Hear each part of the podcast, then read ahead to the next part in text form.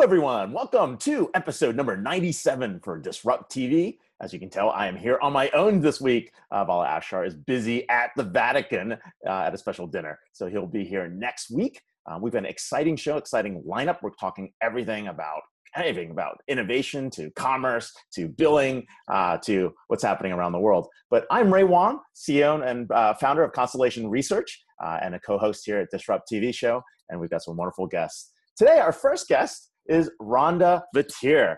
Um, hi, Rhonda. How are you doing? Hi, Ray. How are you? Thanks for having me. Oh, excited to have you. And, and Rhonda is a seasoned technology professional, um, but more importantly, she's the president and Thrives and Thrive. She's part of the executive leadership team, uh, but she's been doing a lot of different things from being the chief technology officer at Estee Lauder to being a mentor and leader in STEM to really helping global organizations through not just mergers, but also technology strategy and helping organizations with not just innovation, but also leadership across the board.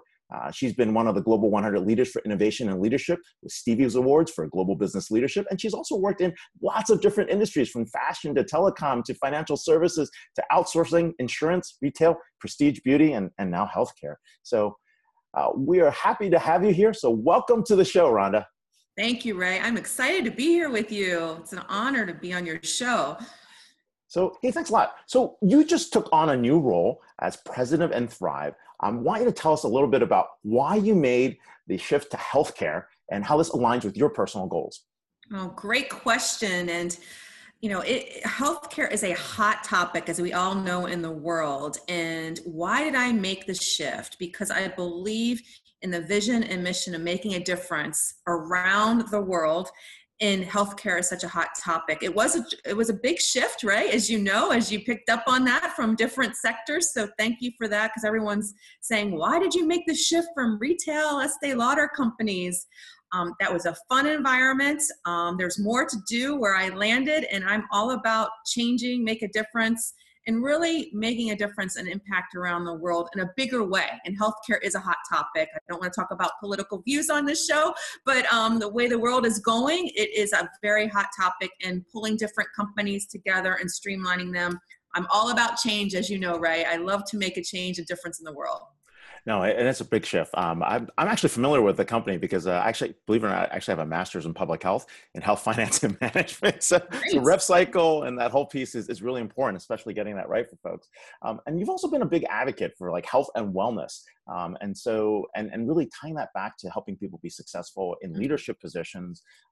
Talk a little bit more about that and, and, and how that ties back into your personal leadership philosophy. Sure. Great question. Thank you for asking. My personal uh, leadership philosophy is if you can't take care of yourself, how are you going to lead a team? Number one, making sure you're healthy. Everyone always thinks, right, they need to work 24 by 7, seven days a week to get ahead. And, you know, oftentimes early on in your career, absolutely, you have to put a lot of hours. You have to, as an executive, but more importantly, you have to take time to balance yourself. And I'm all about health and wellness. On the team, we have an environment that is very healthy. Um, I will have meetings on the treadmill, Ray, at four or five in the morning. I get things done that way with our vendors and partners. Well? Absolutely. Training for Ironmans with the team. And I really believe in the vision and mission, health and wellness in your personal and corporate life is important. And um, I'm a big proponent of that. I believe in the corporate athlete being a corporate athlete in the boardroom, out of the boardroom, and trying to balance all that is very important. And to my my vision and mission, I make better decisions sharper when I'm healthy and working out. No, that's great. Uh, one of our analysts, Holger Mueller, I don't know if you see him. He's like he's always on the SoulCycle. So where are we going? Like every event we're at, he's got the SoulCycle team following him around. So, so he's great. literally ultimately training. But you've also done like 50 marathons or half marathons. Is that true? That's true. Over 50, uh, actually 56 total races, uh, doing two Ironmans this year, my, um, which is a big deal. One coming up May 5th, and a lot of triathlons. But uh, the races, half marathons and marathons, and 56, but the Ironmans are on top of that. It's true. Wow. That's impressive. I just run through airports these days. It's a lot easier. Getting about 30,000 steps flying through the uh, flying through airports, but uh, when I'm home, it's it's a whole different story. So, you know, you've been in a lot of organizations, and, and when we think about like you know the, the, change that you're talking about, right? There's there's the mental aspect, there's getting the culture right, there's making sure that you know that the tech works. Um, but when you think about the change, right, what's the hardest part in getting an organization to be successful when you're going through this kind of change? Um, I would say the mental model shifting folks' minds is harder than the technology. The change aspect, people often forget that it's important to get your stakeholder management on board. They, they tend to forget that, and it's a very important aspect of any transformation, anything that you want to do um, is about our stakeholder management and not forgetting the people part of it. So stakeholders for you, is it is it the board or is it the employees or is it like how do you typically define that? Um, great question. The board, the executive leadership, and the team. The team has to come along the journey. I'm not one to do it in a vacuum. We have to actually educate everyone what we're doing, why we're doing it, and what the business outcomes are. It's okay. So it's really about getting the teams to see the vision, make that shift, uh, to help them be successful. Yes, and and about the executives around and why we're doing it, and why you're asking for the money you're asking for. it, is tough. It is a tough change. So when you think about like what, what you're doing today, like on, on the healthcare side and in the space that you're in, I mean, it's a very competitive environment, right? If you think about just where healthcare is today, uh, make the shifts. Are you helping? I mean, in your role, are you helping your own teams get there, or is it about helping your clients get there? Both actually. Actually it's a good balance. I feel like a teeter totter so um, about a month into it is it's all it's all about both. And you cannot forget one without the other. A lot of leaders tend to forget that. Got it.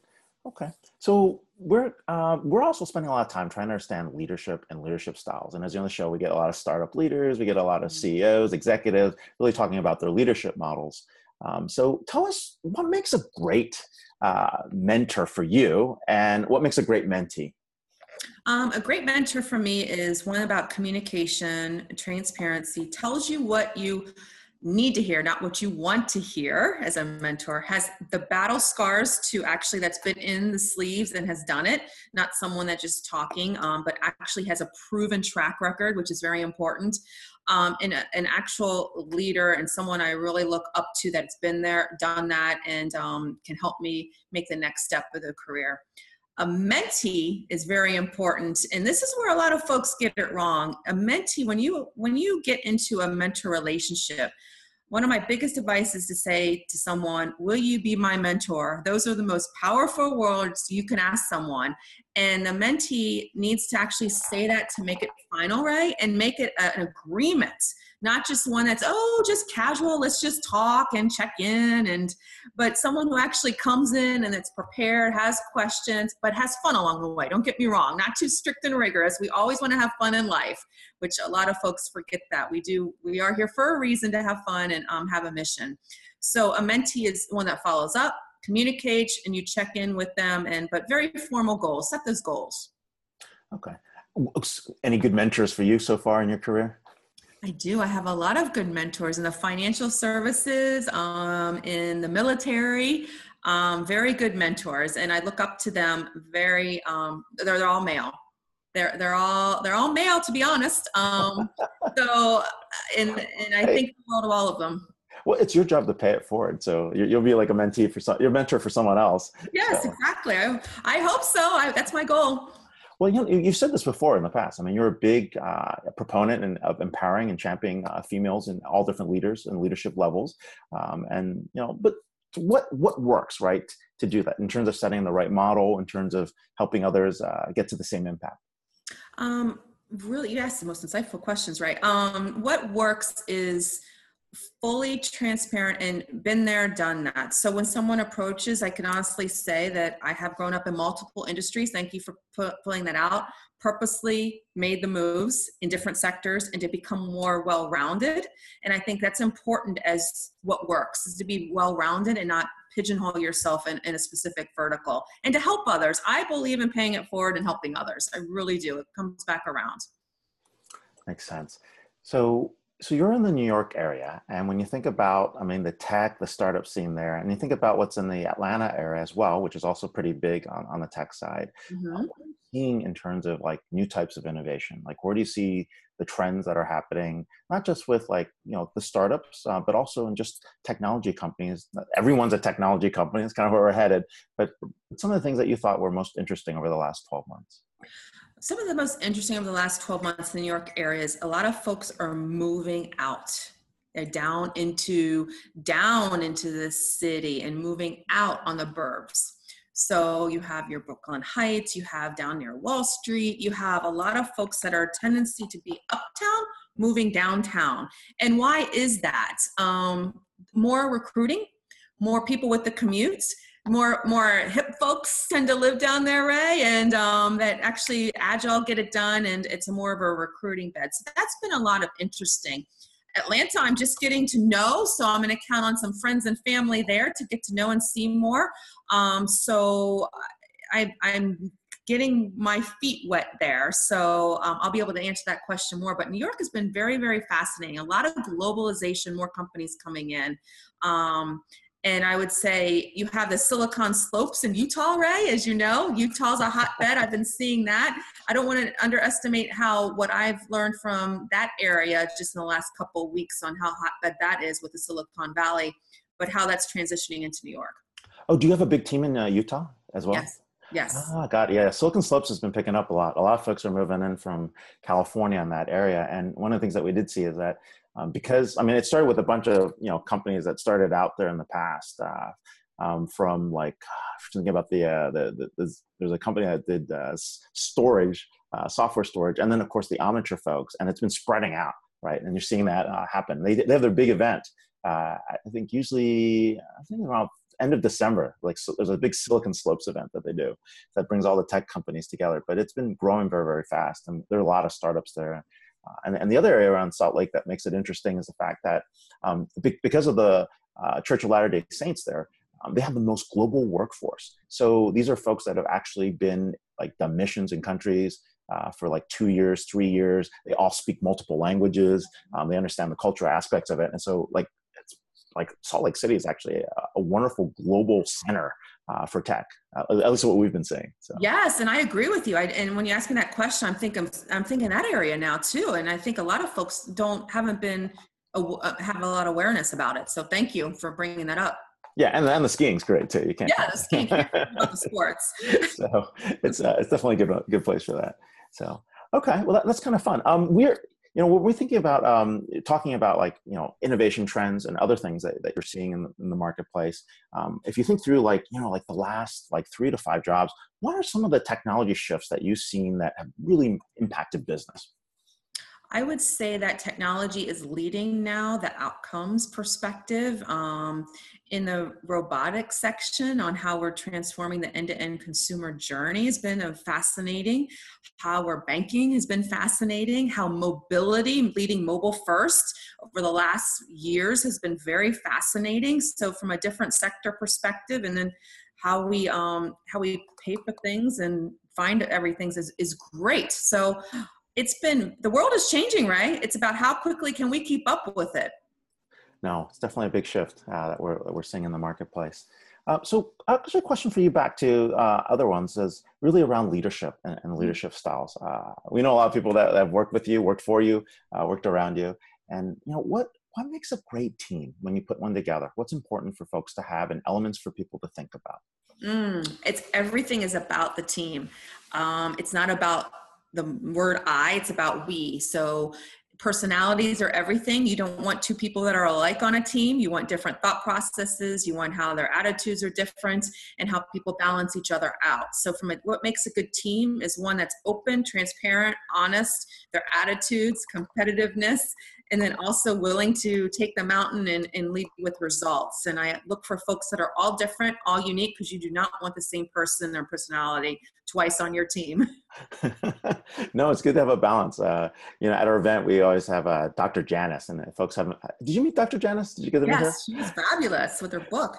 Yes, so so we always have Dr. Janice, and, and she does uh, this thing called teamability, and it's it's really important for us because we've used that inside our organization culturally to match folks to uh, what they do well, as well as uh, culturally to bring on the right types of people for, for the type of organization we are. Um, and it's really important to make sure you get the right characteristics of, uh, you know, having the right balance of uh, teamability aspects and attributes. So, mm-hmm. so, we definitely put them in that place. So cool. It's all about the team. definitely in that place. Um, anything on your end that uh, that when you think about like going back to the concept of like leaderships, teams, and mentors, um, are there things that you know, in your experience, that you would tell someone new, like like in their twenties, like just starting out in their first job or even their second job, to do that would make a big difference twenty years later? Be mobile. Get out of where you're uh, live abroad.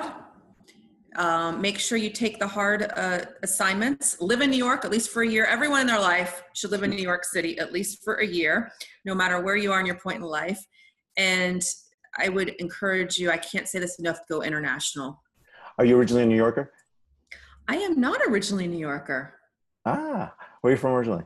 Um, my family's from Italy and then Washington, D.C. Ah, okay. Yes. So, no, no, New York, New York's definitely a good spot. So definitely work there. Well, this has been wonderful. And, and for folks who are trying to uh, get to hold of uh, Rhonda, you can follow her on Twitter at Rhonda, R-O, R-H-O-N-D-A, Vetere, V-E-T-E-R-E, and an H at the very, very end. Uh, you can catch her and catch her insights there. Thank you so much for being on the show, Rhonda. Thank you, Ray, for having me. Thanks, everyone. All right. Hopefully see you next week. Yes, you will. All right. Hey, bye-bye. Thanks, Ray. So, very, very, very cool. So one of the top, uh, one of our business transformation 150 winners, Rhonda Vetere. Great to have her on the line. We've also got some shout outs here uh, on the chat. So if you're on the chat, you can catch uh, Jay Ferro. You can follow him at J A Y F E R O O. He's on the chat, and uh, you can definitely say hi to him. Uh, he's he's popping up here. Uh, and we also got some comments here from Rodrigo Bus uh, saying, "Is it possible exchange New York for San Francisco or London?" Not a big fan of New York. Well, I don't know. You, have got to do New York at least once. Uh, so having done New York, it's uh, it's very good. So we've got our next guest, uh, Dennis Wall, kind of New Yorker, New Jersey, uh, split between coasts, from what I can tell. Uh, Dennis Wall. I spent my fair pair fair share of time in New York. I, you know, we all did. It's uh, and especially I, I did it like in the late '80s, early '90s too. That was that was kind of a little brutal a little somewhere between the uh, Giuliani uh, transformation of New York. So uh, yeah, it was a little brutal. But hey, we've got Dennis Wall. Hi over there. Thanks for joining us. Hey, Ray. Dennis Thanks for having me. I appreciate it. Hey, we're happy to have you here. Dennis is the CEO of Billing Platform. Um, he's the uh, he's been there for a while, but he was previously, if you remember him, a lot of folks do, from Cloud Sherpas, which is the folks that were really early getting cloud, being evangelists on the cloud side, and uh, doing technology advisory services uh, for that area. But uh, yeah, you've been around for quite a time in the cloud. You've uh, done some great stuff. You've had triple digit revenue growth um, when Accenture bought you in 2015. So congratulations on that. Uh, but before that, you know, you. Dennis was also another founder. He's a serial entrepreneur at Okeer, a, cl- a, global cloud service provider that was also acquired by Fujitsu in 2007. So, but uh, tons of experience, tons of experience in software. We're excited to have you here, talking a little bit about your new organization, what you're doing, and a little bit of uh, what's happening uh, in the world of commerce and new business models. So let's start with that. So you can follow Dennis as well at D E N N I S W A L L, an early Twitter adopter, obviously. Welcome to the show. thanks for having me, Ray. I really appreciate it. Well, hey, looking forward to today's conversation. Hey, thanks for being here. And I want you to talk a little bit about um, you know the company the founder behind the company what was that pain point around what's going on with uh, billing platform and, and and the need that you're trying to solve? Because it's not like people haven't invented billing solutions in the past so.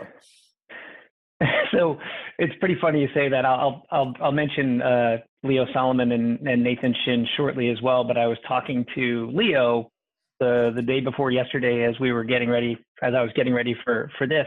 And uh you know if you if you think about whatever you perceive to be the world's oldest profession, billing was probably about 10 minutes behind that. well, your minds run really quickly, folks. Keep it peachy. All right, anyways. so, you know, uh, you're, but you're right. I mean, everyone um, and everyone generates bills, and everyone has processes and different types of technology in place to support that. But you know, I didn't come from the quote to cash space, and I, I came originally from the, the world of CRM, which you know I, I still think there's the concept of the customer experience and customer journey, but um, kind of a new area of that journey.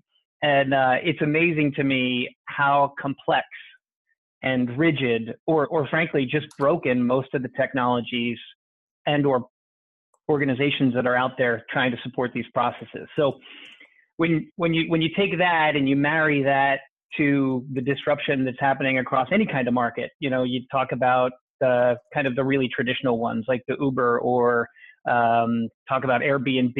I mean, AWS is now billing by the second, right? I Oh, mean, yeah. it's it's it's amazing to me that more enterprises aren't searching for greater agility around what you know everyone's referring to now as monetization. So you know, investing in solutions that'll help drive competitive advantage, provide customers with an amazing experience by giving them options and how they can consume and pay for all sorts of goods and services. But Leo Solomon and Nathan Shin, um, who are the founders of the company, they came from the telco space. Um, and you know, anybody that's in billing that has been around billing for a while has pretty much in. come from the I'll telco in. space. Everyone in billing did come from the telco space, right?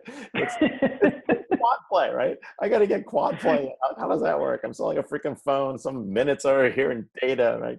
Build me a system that works? Yeah, exactly, exactly. And uh, you know, they they're they're engineers and they were involved in some really complex and and and uh, lengthy both implementations of, of you know custom builds of solutions as well as implementations of applications. You know, the the really big old legacy guys, not to mention any names, but you know, most everybody knows who the big old legacy guys are. Our, our buddy on Um, the next show actually came from that, so we, we got the, yeah, he's, trying to, trying to, he's dying to jump in. so, well, you know, I, I think you know they basically they decided they were going to be the guys to make this an easier problem to solve. And rightly or wrongly, it wasn't about you know solving a specific thing. It wasn't about solving subscriptions, for example. It was how do we create a solution that will enable a company to support any kind of monetization problem? And I think it's that sort of holistic view, while you know it moderated our growth in the early years, has really paid off for us now. Because in the past 12, because you know billing is complex, and you need to get the right foundational architecture. You need to have the right technology in place, and um, in the past 12 to 18 months or so, we've gone from a company who was, you know, the the best kept secret to um, earning recognition from amazing research analyst firms like Constellation Research, um, um, and from our customers, and you know, as a nice byproduct, growing and, and really enhancing revenue. no, no, we did take a look at a lot of different firms, and you guys were on the Constellation shortlist. So congratulations. I, I think your your customers Thank you. told the story better than uh, a lot of other customers in terms of the types of problems they're trying to solve. Um, the chat line is kind of hilarious. We're seeing some very interesting conversations. Uh, Mike made next. He's like, let's not talk about mediation, uh, which is like a billing mediation issue, uh, which is funny. He worked at Amdocs for a little bit, and uh, Jay Ferro was like, oh yeah, wounds are fresh. So uh, lots of interesting. But hey, while we're jumping on this, I mean, we, we should talk more about, you know, on the on the billing side, right? Um, it, it's a lot more, right? We've got these new digital business models, and and they're transforming things. People who are selling products are Yeah. now selling services, right? The services guys are not just selling services; you're buying an experience. An experience guy's not even selling experiences. Sometimes you're subscribing or purchasing or expecting an outcome, right? And and and those things are all priced very very differently. And and way way back, we we actually one of our clients uh, was GE Power, and and we're talking about how they sell and they sell these big power units and so they went for selling big power units and power plants for hundreds of millions of dollars to you know selling like megawatts per hour to we, we even got it down to the point like imagine what it would be like if you bought an electron and it was a green electron and it was you know 70% green at peak between the hours of one and four. How would you bill for that? And they're like holy crap what do i do now? So Well, uh, you know, to to your point, we were talking to a, um, and you know, I'm not a technologist, so to speak, Ray. But um, you know, we were talking to a chip provider that was saying, you know, we want to turn this more into a usage-based model where, you know, if our chip can support 15 processes we only want to enable five and if you want to let them do 10 processes or 15 processes you know the question then becomes like can they actually control their chip to make it do that? And then how do they figure out a way to charge for it you know? Like and i think that's a really good point which is you've got companies with these new business models where the relationships are recurring and customers you know only want to pay for what they're using. And companies are still trying to figure out not only what to measure of their various offerings, goods, and services, but um, you know, I think in trying to figure that out, they're going to make a lot of mistakes.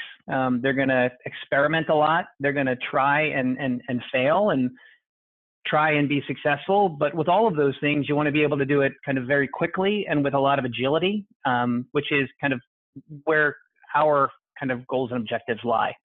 But we have a, I mean, good example, Farm Credit Services of America. I mean, 100 year old company, couple of hundred billion of assets under management and they started up a, a new business entity, um, which was, you know, essentially being able to provide accounting services to farmers as a service.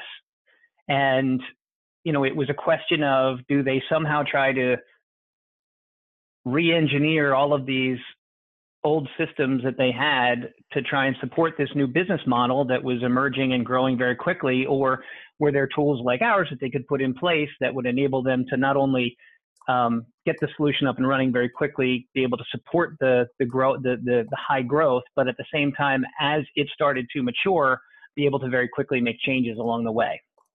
Yeah, and, and a lot of the challenge is the fact that you know as, as we get to digital monetization, right? People are afraid to either leave too much money on the table or make it too complicated right? Uh, and so you get that that dichotomy always happens about keeping it simple, where you leave money on the table, or, or getting very very precise and complex and making it very very complicated. And, and that's the challenge, not just on the billing side, but also helping people try to figure out how, how to get to the right uh, monetization platform.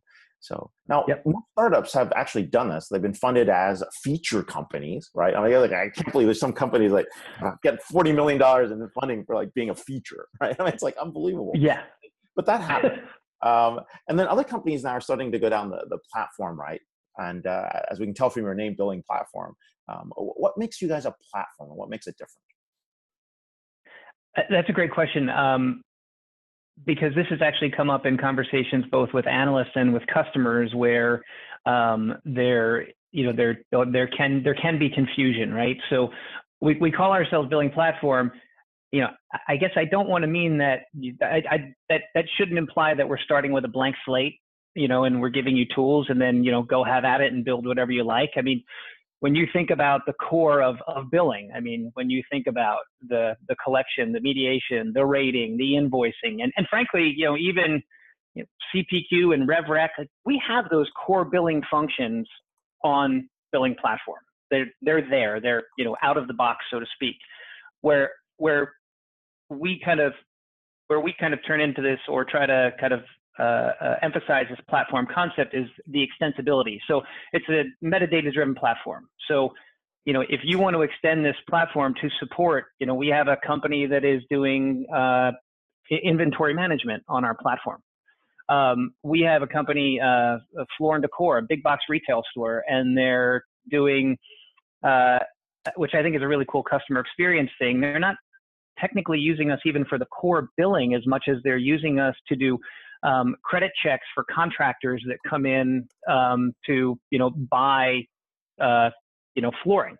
Uh, so you have a contractor that comes in that you know needs to needs to make sure that they've got the, a credit line to cover whatever they're going to purchase, and you know our system is managing the interaction between you know does this person have enough credit? Can we approve him? And can we do all of that with just clicking a button and validating that it all works? So um, you know, it's it's those kinds of concepts where it's not just being able to do the core functions, but being able to extend beyond the core functions um, very simply and easily. No, that makes a lot of sense, and, and we see that. So you're doing a lot more than billing, then, right? It sounds like on, on the back end here, we, we, you're basically helping organizations, you know, restructure the, the the back office areas so that they can actually make billing happen, or modernize some of the back office functions so that they can actually look at monetization in a different way. Yes. Um, you know, I've been in the I've been in the cloud technology space for a very long time, and it's been pretty interesting to watch the evolution of it. I mean, I was I was going into meetings with salesforce.com back in 2004 when they would do their whole presentation around no software and and uh, and you know on demand software and literally you get to the end of the conversation and, and the IT guy in the room is saying, can you help me to understand what kind of servers and infrastructures I need to infrastructure I need to run this? Which, you know, you, you, you go to that extreme and then, you know, I, I think I think Ray, you probably would have remember this fondly. There was a point in time where companies looked at customer support and service as something that they could never move to the cloud because it was too mission critical. Um, you know, now we have companies that are literally extending beyond you know the front office functions into the back office, and and I think there's there's a, a lot of exciting opportunities. You've got you know companies like Salesforce and Oracle that are building out you know billing capabilities. You've got a number of different companies doing CPQ and RevRec, and you know, I, I'm I'm just very excited about this area. I I'm really happy about what we're doing right now and what the potential is, but um, you know I, I think there's a lot of promise here. I don't know. I, I, I, love this billing part and I love the monetization part because it really gets companies to think about different types of business models. And especially when you're in the midst of doing digital transformation and, and really thinking about and, and for us, digital transformation means a little bit something different than, than most organizations. We look at changing the way you engage and also changing the business models. And when you do that, you, you get yeah. to some very, very interesting interactions that are there. Now, are you guys, yeah. you guys headquarters in Denver, right? Yeah. So what's the Yeah, I've got a little bit of a commute. Uh, you're doing a commute, yes. What's the startup scene like in Denver? Uh, do you see it growing? Do you see it shrinking? Is there more enterprise, more consumer? I mean, it's less telco these days. I mean, it's less manufacturing, but what's changed for you guys? So, you know, I would, I, I don't know that I could be the, uh, the, the omniscient, all-knowing of, of the entire Denver scene, but I certainly can tell you what my experience has been. Um, Denver's amazing. uh, you know, you you go there in, in the in the middle of winter and you get a 60 degree day, and you know what is it? Something like 310 out of 365 days out of the year it's sunny. I mean, it's it's it's it's it's just it's a it's a great place to be. There's all sorts of act, outdoor activities. You know, just generally a great place. And while you know Denver may not be too excited about this uh, about the rising cost of everything, it is still far more favorable than either coast. um, there, there is a pretty, you know, active investing in VC community, and there's been a lot of inbound interest from that investor community about, you know, who we are and what we're doing. I mean, when it was time for us to look for funding, you know, our first stop was the the investor from my previous uh, venture, uh, a company called Columbia Capital, but um, because they're you know a lot of great people and good trusted relationship and everything else. But you know, I think the one thing that I've been really pleasantly surprised about, and I can't, I don't know that this necessarily happens in other places or not, but we've gotten connected to a number of leaders in tech startups in the Denver area that have been just so gracious with their time. You know, to be able to go talk to somebody that isn't necessarily within your industry, in your vertical, and say, you know, this is the pain I'm having, and do you have any ideas? you know, it's it's been great to to be able to do that and and and you know get some real engagement and support. No, we've definitely seen a rising tech scene there, and uh, you know we've got Aubrey, uh, our show producer, out in Denver as well. So uh, we're definitely seeing this uh, this pick up.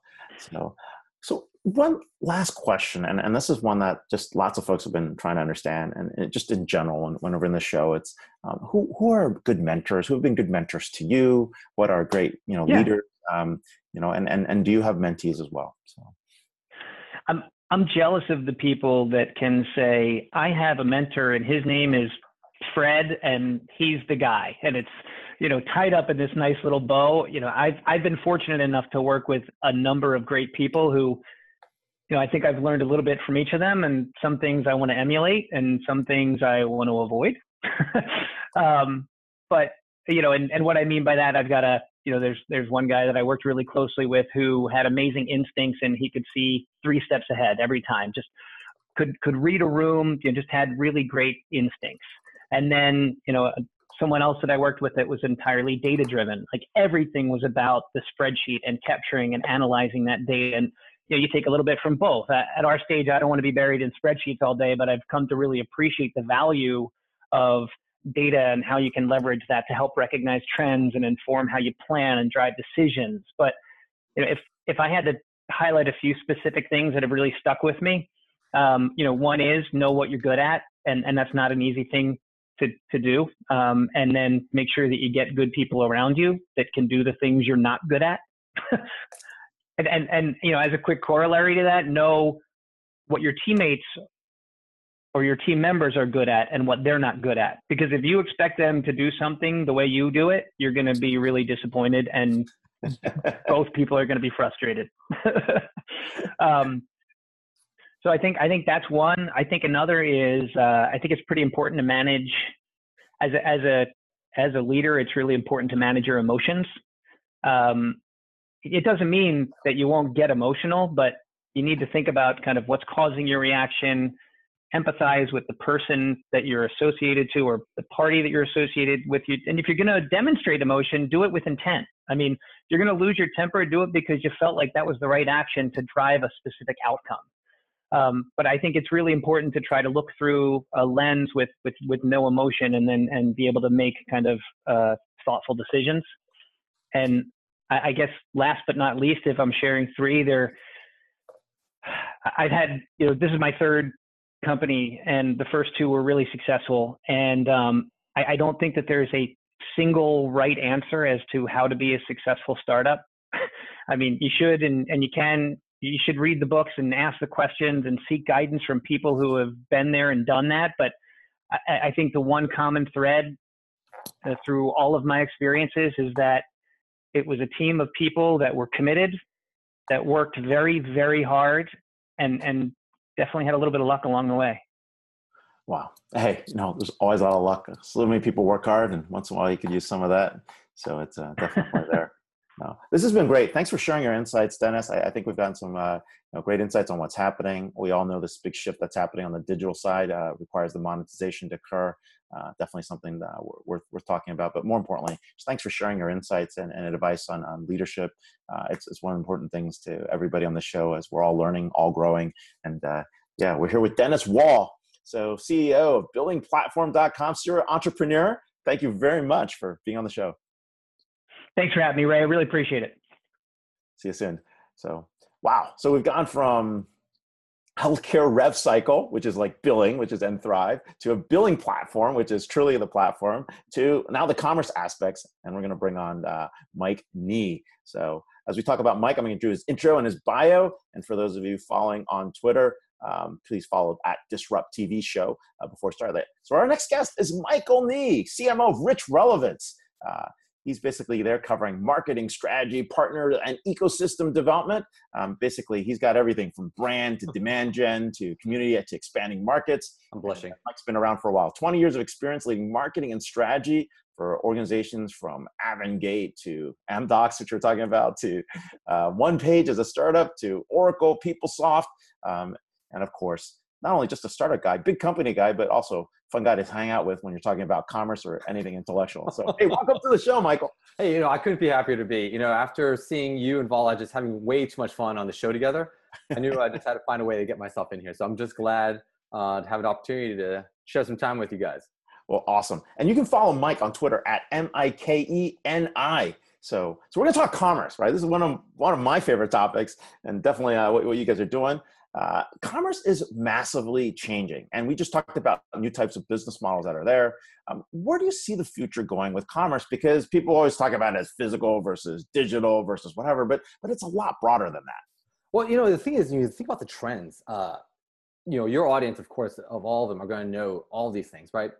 We know the product and services are increasingly commoditized, and even if you're changing the business models of you know productizing services or you know making service products into services you know these are just one aspect of really uh, what is increasingly becoming just very easy to deliver at this point in time and hence a lot of transparency a lot of uh, a lot of commoditization going on out there and a lot of pressure being felt by the brands and retailers that we all work with and clearly too much choice too much content and really not enough time which is becoming more and more uh, the watchword i think we all have especially if you start dealing with consumers. You know, couple that with the rise of digital touchpoints that increasingly define how your customers perceive and engage with the brand, you know, I think we have a, a, real interesting melting pot that's really pushing what I think is one of the big trends that I'm seeing this year, but also something that we're all going to have to recognize is not the final answer, which is this idea of frictionless commerce. Um, you know, this is where so many businesses that we work with first start when they think about all this pressure and they say, well, I've got to be like Amazon. You know, I've got to get more frictionless. I've got to put more choices out there. Uh, I have to have more content. You know, hit every customer through every channel. Right? How many channels become the watchword? yeah, no, just got hit it all. Right? You need, you need AI to focus on guided navigation just so I can get them to order faster, right? Check out Amazon on your mobile app. The first five boxes are all things that you you didn't do, you know, you know things that you may be interested in, uh, things people like you who view this thing, right? These are all things that just just table stakes. Just table stakes. I mean, at the end of the day, frictionless commerce is just a starting point. I think this is where we've been educating a lot of folks we work with that this race to the bottom in pricing and frictionlessness uh, is really one of the I think challenges that's going to face folks going uh, coming up very soon. And this is where we see, you know, really the drive. We see the, the, the that delivering memorable experiences really the new value driver. Clearly has to be coupled with the business model and how you package it. But you know, when you think about how you increasingly start to engage with the type of services, products, and brands, and that whether brands still matter, right? The engagement you have, the experience you start to have with it, is really not only driving conversion, but increasingly driving whether you have the top of mind share to be at the point, you know, whether to think of you at the point of need, especially when people can just click or call out what they want to buy next, which is leading more to this challenge that more brands and retailers hit, which is this gap, this experience gap that's really forming uh, in terms of how they approach customers today.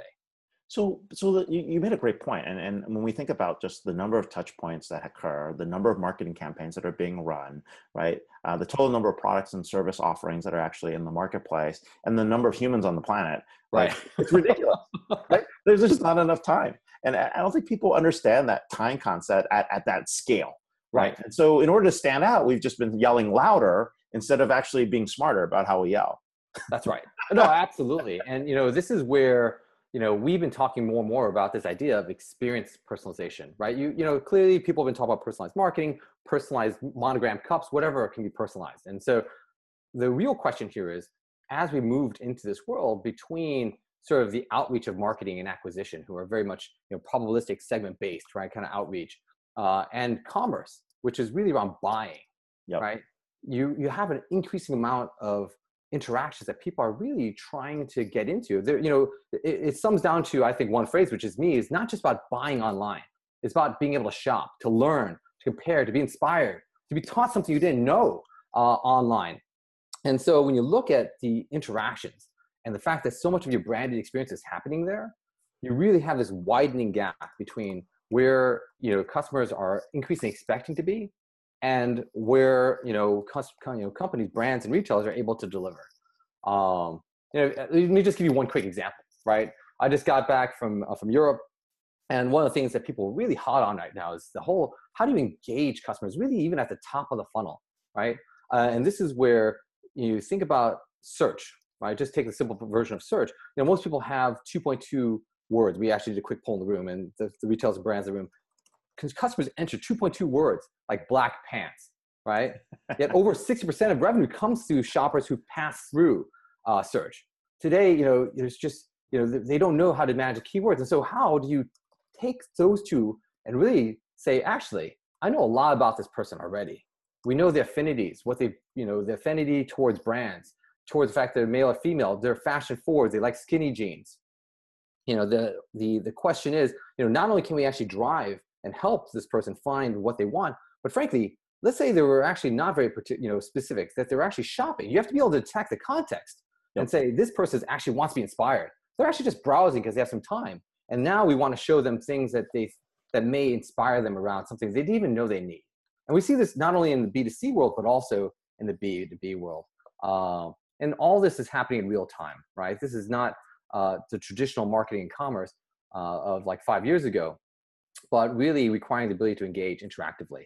Um, you're touching you're touching upon an important point, right? Which is really uh, you can't effectively do commerce today. I'm going to make a bold statement here. Okay, let's do it. You can't effectively you can't effectively do commerce today unless you understand your brand mission, right? If you don't understand your brand mission, which means not understanding what you're not good at and what you're not going to do, you're going to suck at commerce.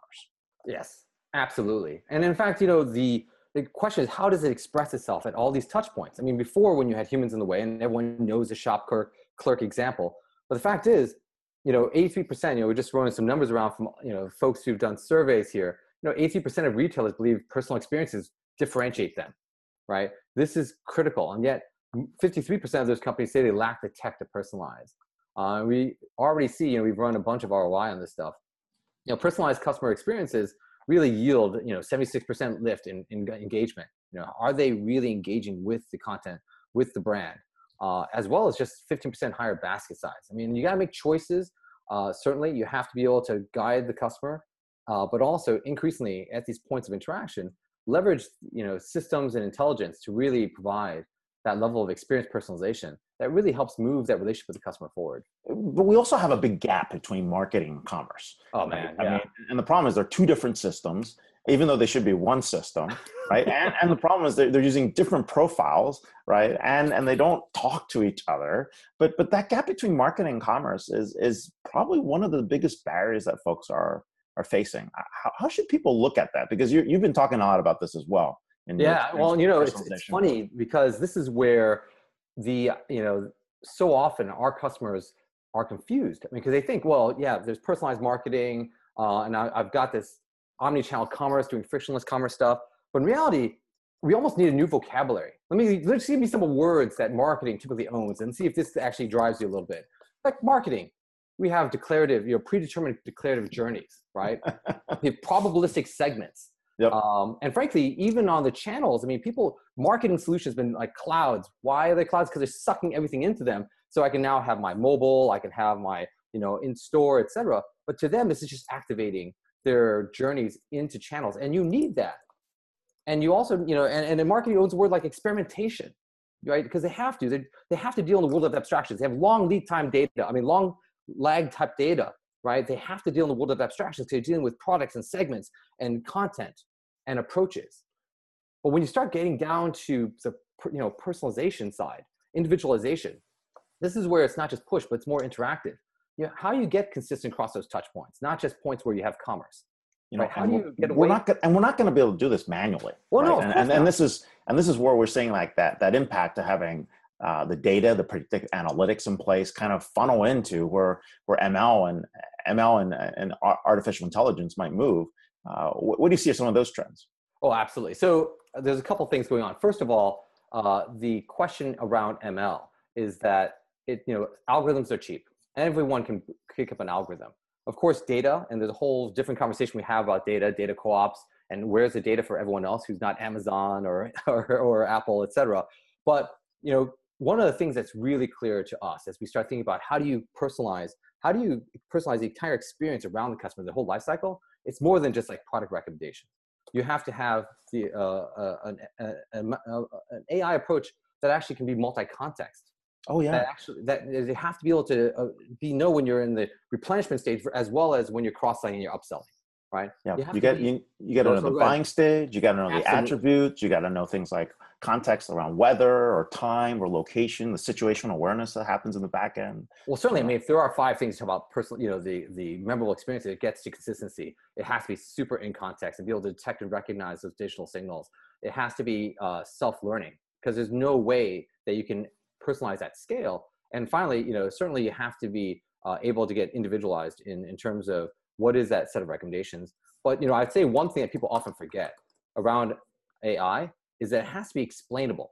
It has to be, you know, this white box that is open because ultimately it is the branding strategies that have to come through. You have to be able to inspire customers. And this is where people often forget when we talk about AI based strategies that the machine can actually drive conversion. It can drive uh, customers down a path because it's what they think they want and it's very recognizable to the customer because those are showing they're they're buying signals and we're detecting that in real time across all their channels of course we do all the basics right but yeah, it, no, no, and, and, no, but we're seeing that too, right? And and part of that having AI done the right way is it's uh, the explainable, being transparent, right, human driven. Um, those three elements are, are part of the things that we're seeing in these new types of ML AI ethics that, that are important. But but more importantly, it's it's understanding the nuance right? These machines these systems take a long time to train and That's to understand right. like why you do something the patterns aren't always consistent. Humans are irrational right? So we're trying to find some level of rationality to or some kind of probability around why something occurs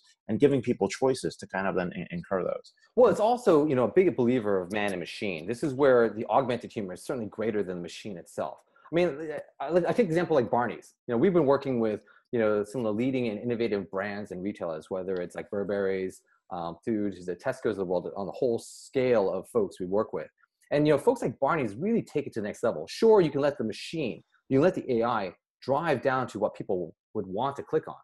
But the promise, the brand promise of Barney's is to inspire, to actually be your uh, to be your brand lead, to be your sort of like your tastemaker, if I could put it in other words. And hence, how do you actually let the machine, let the AI help guide the customers through your content, through the products that you have?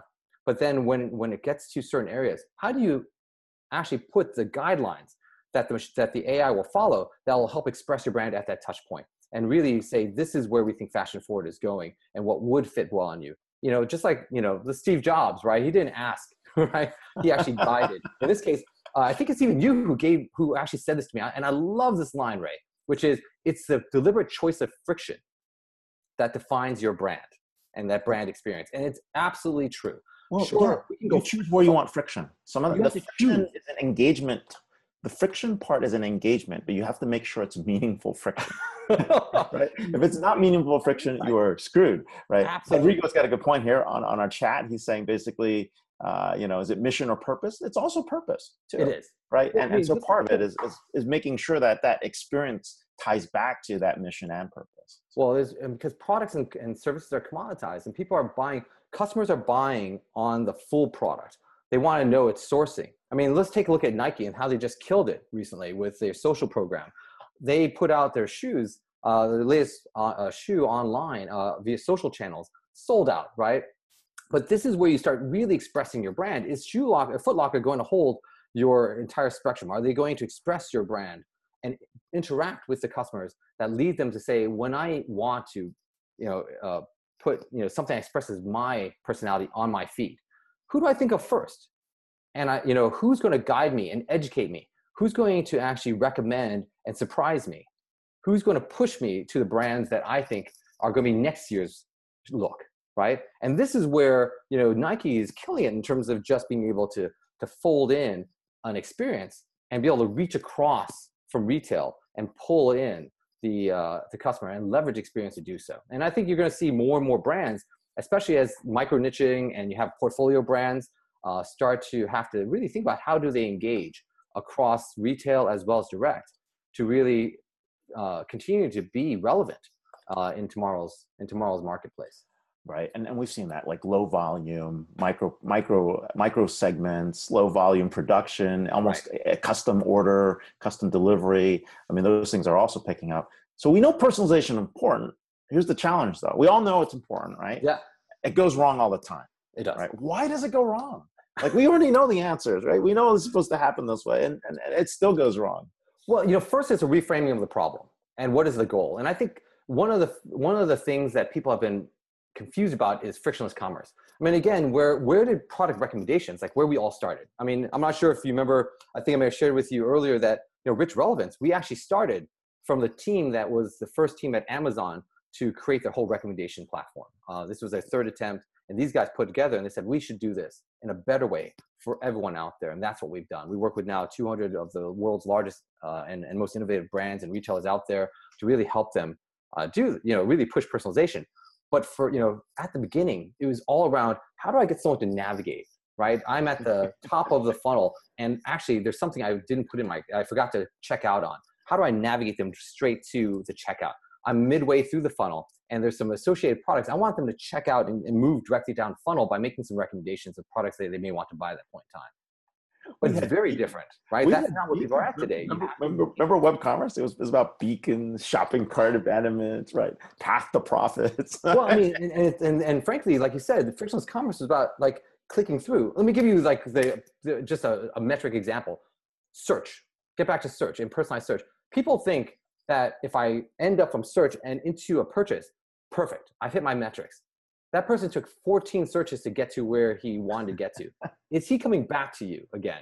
No. The answer is no, right? No. so when you think about, you know, how do you make sure that they have a learning experience so they know that every time they touch you, you're learning something about them. So the next time you have a conversation with them, you're more relevant.